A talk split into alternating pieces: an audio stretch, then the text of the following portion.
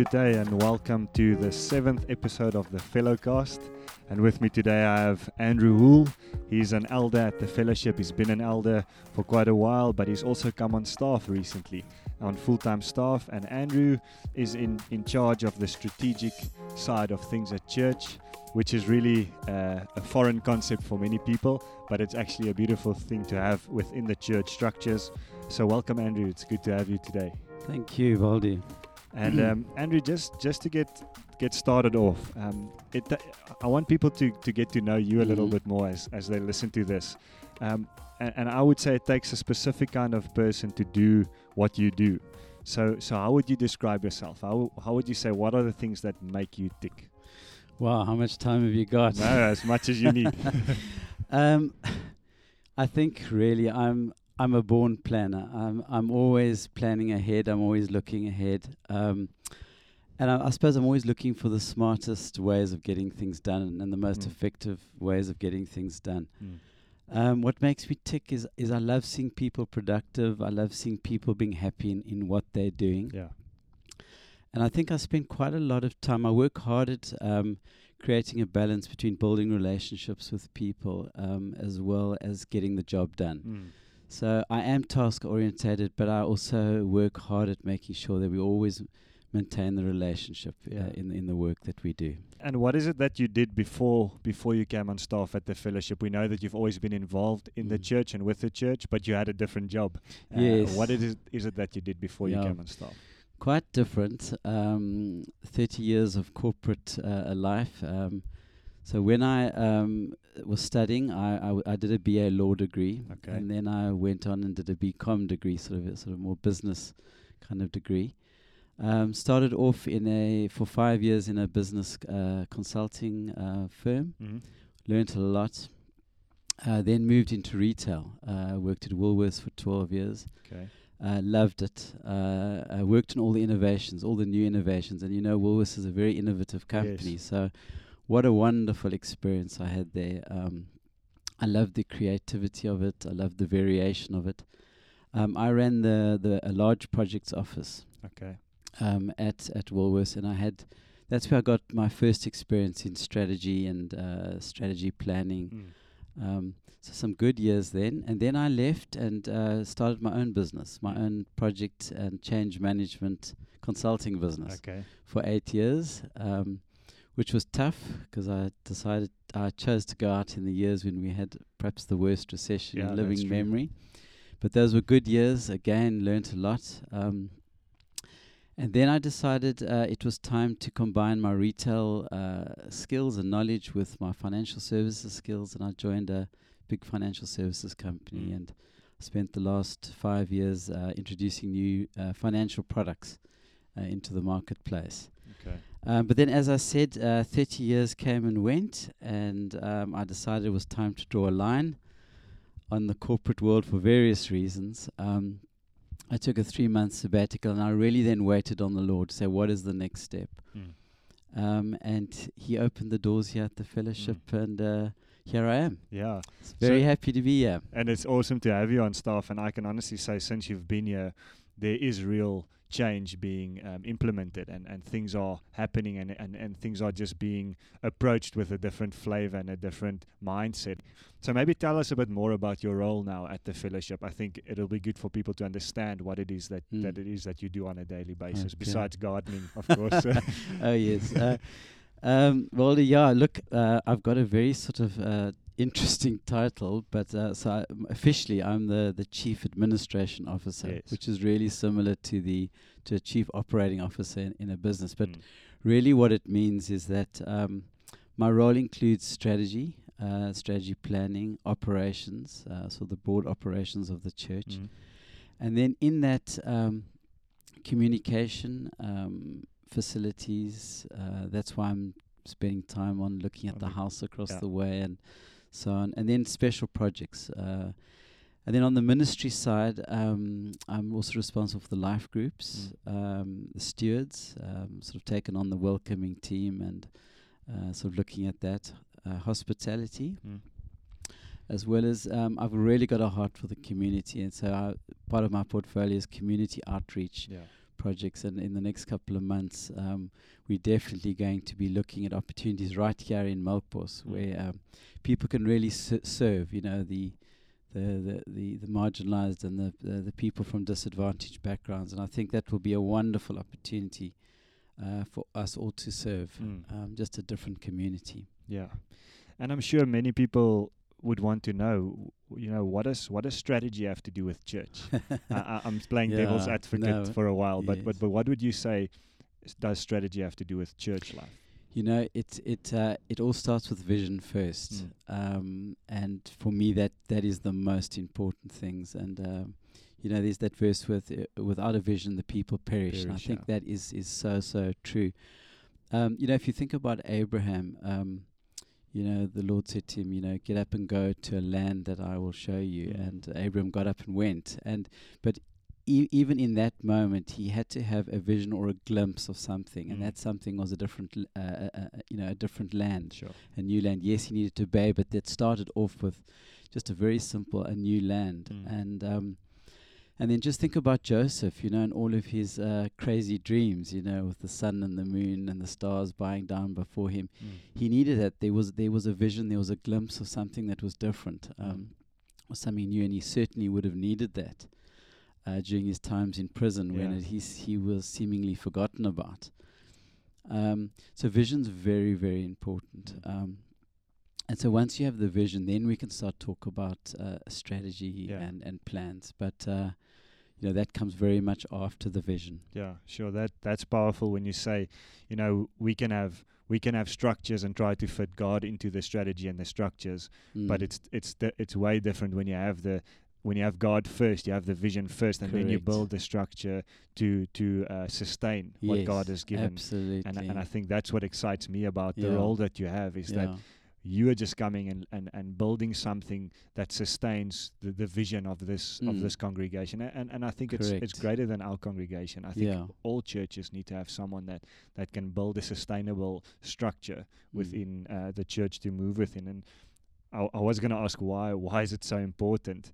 But I think you mentioned it in terms of, you know, it is because of a lack of vision that the people perish. I don't know if you want to add something to the importance of strategy. Well, you know, I think just the difference in a church really, and I think you touched on it, which is really important, is that God owns the vision. Yeah.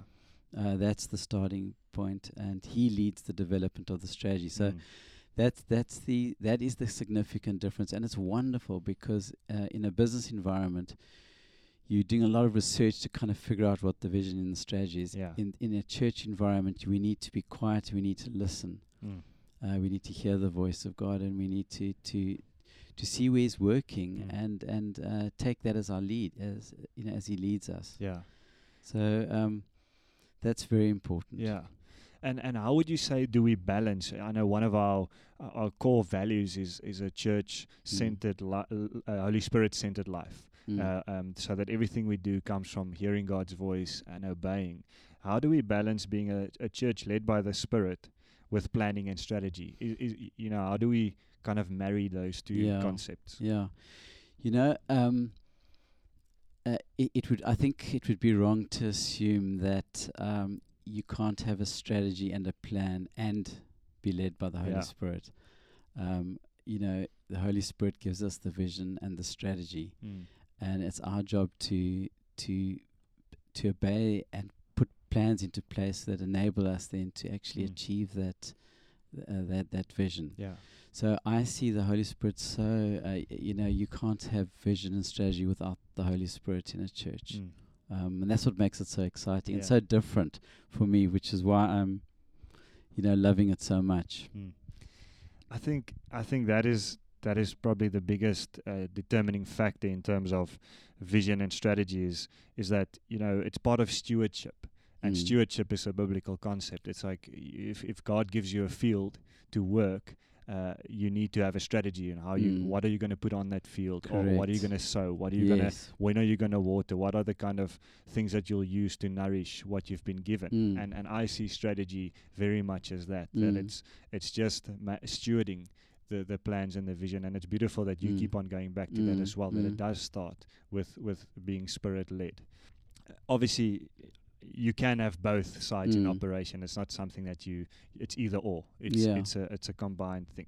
So what are the common misconceptions or hurdles that you or we as a church may face and must overcome when talking strategy within the church sphere? Yeah. So, you know, people already ask the question, so what does strategy have to do with church? I mean, that's a misconception in itself. Correct. So what are some of the other misconceptions? Well, perhaps not a misconception, but definitely a big hurdle is that man's got to take himself out of the driving seat, and we've got to put God into the driving seat. And I think that's what we need to do anyway as an individual in our day-to-day walk with the Lord, is putting Him in charge. This is exactly the same, and that's the biggest hurdle, is to get the agendas and get the egos out of the way, and to really focus on you know. On putting God into that particular driving seat. And it becomes no longer about man's selfish needs and wants, but becomes more about God's love and His compassion for a broken world. It's seeing it differently. So one is seeing it through a man's set of eyes and a man's agenda, through seeing it through God's eyes. And with His heart and with His compassion for a broken world, so that is the big hurdle, is to make that adjustment. And it's no longer about profit and greed; becomes about God's economy. Yeah. And that's the difference. Ministry-wise, it's always laying yourself down first. Correct. It's always getting out of the way and letting God do through us what He wants to do. And it's no different with strategizing and planning for growing the church and building the kingdom of God. How different are the worlds of strategy? I mean, you've been a part of both sides now. How different are and you have touched on it, but the worlds of strategy and planning, when it comes to comparing business and church, what are the differences in terms of focus? You know? Right. That's a very good question. Well, in a business, it's all about the shareholders and the customers. So the shareholders are the ones that put the money into the business, and the customers who buy the product or the service. And so it becomes all about them. And the vision and strategy becomes all about how do we keep the shareholders happy, and how do we keep the customers coming back and buying more and more and more of the service or the product that we are offering. So that's the mindset. In a church, then, it's all about where God is leading and what dreams He has placed in our hearts for furthering the kingdom of God on earth. And so that's why I talk about what are the dreams, because I really do believe, like God put dreams into, gave Joseph dreams. Yeah. So he puts dreams into our own hearts. And that's why I'd like to always say, what is the dream that the Lord has placed in your heart for this particular ministry? Because then we're allowing the Lord to really speak to us and open up a whole new vista. So that's the fundamental difference there. And you're talking about dreams, and you have a very important role to play in terms of, you know, incorporating and stewarding not just your own dreams, but dreams around the fellowship, ministry leaders, people that are leading life groups. You know, you have to kind of have this eagle-eye view of these dreams and see, okay, this is where that fits, this is where this fits. How can we incorporate them? How can we get the best out of them? And I can honestly say I've been seeing that come into fruition since you've been here, and it's only been a short while, but it really is, it's amazing to see how that just activates something in people. So what are some of your dreams for the fellowship and for what you are doing at the fellowship? Right. Sure. Well, perhaps I can just start off sort of more broadly. If I look at the dreams that have been brought by so many different people, and what I am seeing is just a greater shift from being quite inward focused, for good reason. I think the Lord we've been in a season where He's been growing all sorts of skills and talents and in this body, and preparing this body for something. And so I see definitely a shift from inward to a much more outward focus, which is really in sync with our vision statement of thousands going out. You know, there's that outward focus, and I can see it in the dreams and the strategies and the plans that really indeed is going to take hold this year.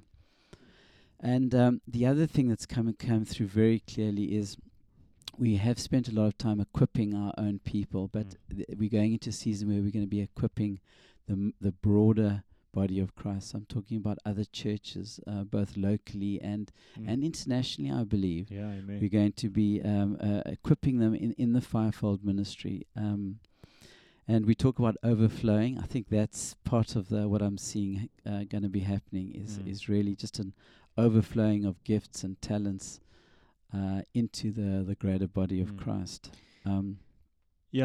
Just to butt in there for a moment, this past weekend we had a great time of connection, fellowship. That was quite a great event for us to have something that we haven't had going on a regular basis, and I know you've got that planned for the rest of the year, once a month.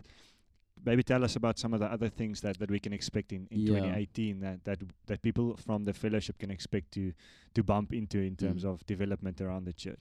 Great, yeah. I think this year we're going to focus on some of the things that perhaps we've let slip over the years. And one of those is really just a focus on serving one another, but also just being hospitable, having that mind of being hospitable to whoever comes across your path, friends, strangers, new people. So we are going to, and that's one thing that I am really wanting to push this year, is that we have a much more hospitable approach to our new people, to the visitors coming in, to creating opportunities for the body to fellowship with one another. You know, I love that scripture about us as a body, that, you know, one of us is a foot and one of us is a hand, and, you know, if you know, we all need to do our part, but the body can only really operate when the body knows one another and fellowships with one another, and there's a unity. There's a unity, and there's a sort of an iron sharpening iron, and and we prepare ourselves as a body for acts of service, and so. So I think that's going to be big. And then I'm very excited about the reaching out to the lost and the unchurched. That is something that we really do need as part of our outward focus, is just to open our eyes again and just see. Yeah. To see the lost. Beyond the four walls. To see the people who've never been into a church, they know nothing about it. Sure. That's exciting stuff. And I just want to quickly jump into the life groups. It's something that we've recently kind of renamed because I know your heart behind it is, you know, you want people to do life together. It's not just a quick meeting on a Wednesday night or Tuesday or whenever you meet. Maybe give us some more a perspective of life groups from where you're sitting. What's the vision? Where do you want to see it go? Yeah. What's the heart behind life groups? That's a good question. The heart behind sort of life groups is really just groups of small, intimate groups of people really doing life together and walking a journey with one another, and really fellowshipping with one another. So yes, always we need to meet around the Word, and we need to pray with one another. But we also need to, you know, in those moments of crisis, get alongside one another. And rejoice with one another. You know, the moments of rejoicing, and these moments of weeping and grieving, and we need to do that with one another. And, you know, it's also the early church met in people's houses, and they broke bread with one another. And it was the sense I get from the scriptures is it was a much more intimate a group of people, and so that is something I'd really like to see. Sort of a maximum of 10 people. In a life group, really, really walking and doing life with one another and journeying with one another. We've got about 550 odd active people in the church. So, and if you divide that by 10, you know, you're looking at a good 50 to between 50 and 55 life groups. Sure. And yes, I know it's difficult for some people to connect to life group, but even if you're not in one, we'd like you to be connected to one, so at least somebody overseeing or touching sides with people who can't come to a life group regularly, but is still part of their ambit, if I can put it that way. So we have 21 life groups, so we've got quite a way to go to at least have everyone connected, and so there is going to be a big focus on leaders being raised up to take on these life groups. And so, yes, I'm looking with anticipation to see what the Lord's going to do, because it's the Lord that raises up the leaders, and we just need to see the ones that he's raising and get alongside them and prepare them. Yeah. To do that. And I think we've already seen a couple come pop up this year already. Yes. So which is some of these little seeds that have been sown, and we're trusting for just an increase. Absolutely. 50 isn't impossible for God, and you, like you said, it's almost that's how it should be with the amount of people that we have. And I just love how you've named it life groups, and it is really what the kingdom is about, is family. The whole kingdom of God is structured on family, Father, Son, Holy Spirit. Yes. You know, Adam and Eve was husband and wife, and everything starts with family and just building that connection. And you mentioned something in terms of, you know, being able to weep together, being able to celebrate together, and in a big congregation in terms of Sunday meetings, we don't always get to do it in such an intimate, personal way. And I really believe that within life groups is where culture changes. It's when life groups are doing life together and things are changing there, that's when the culture of a church and of a congregation can change.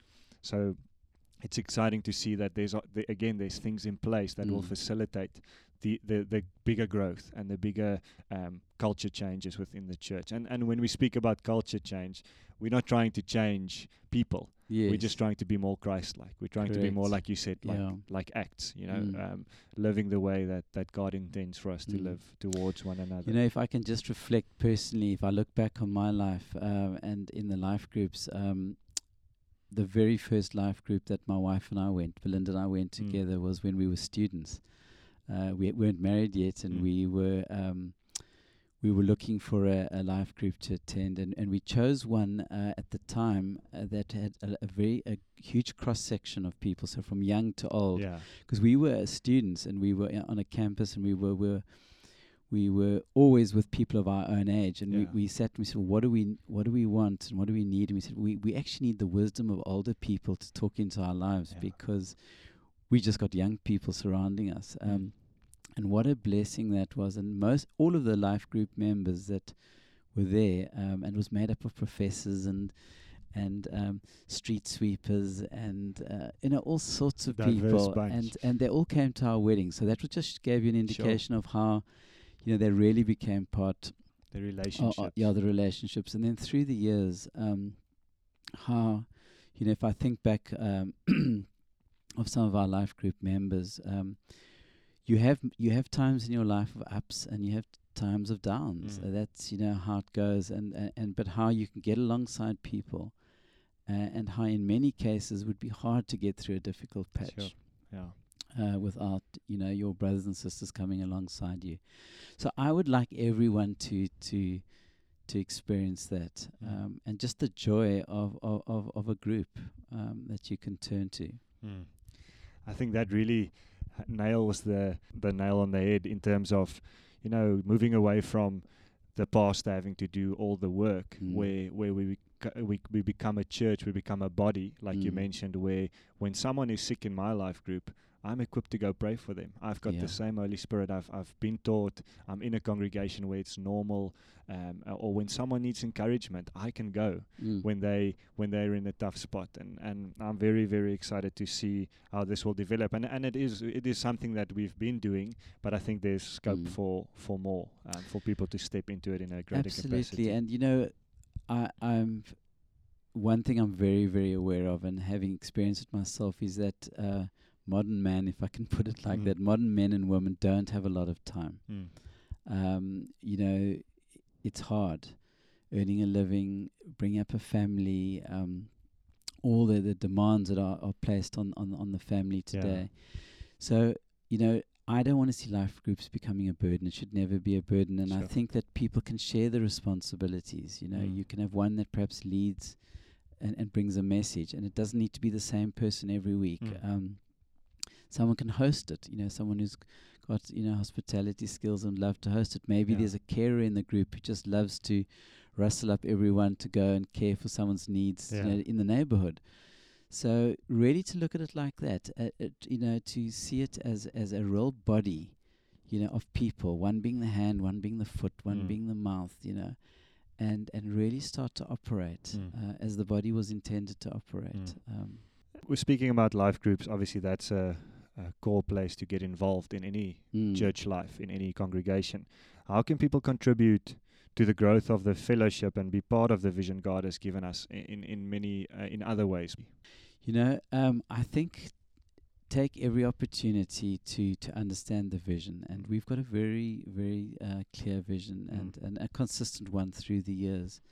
And then to see the gifts that God has given you, you know, and to acknowledge that He has a purpose and a plan for your life. And then just to see where God is working. And if you can put all those together, you will be able to contribute to the growth of this body. Because what we want is to people to say, I acknowledge that God has given me this particular gift, and this is the plan that He has for my life. Then you can operate in that gifting and in that plan. You'll be extremely happy because you're in the center of God's will. And then you're going to be contributing to the growth of this body. So I'm very excited about what Pastor Rob's been preaching about. You know, he said on Sunday that part of a way of honoring someone is to honor the gifting and the plan that God has given them for their lives. So what we're not asking people to do is come and sign up for every horrible task that you don't want to do. But, you know, to one man, a horrible task is another man's absolute treasure. And that's where I want, you know, for us to be is comfortable in our gifting and to bring it to the body so that the foot can be a foot and the hand can be a hand.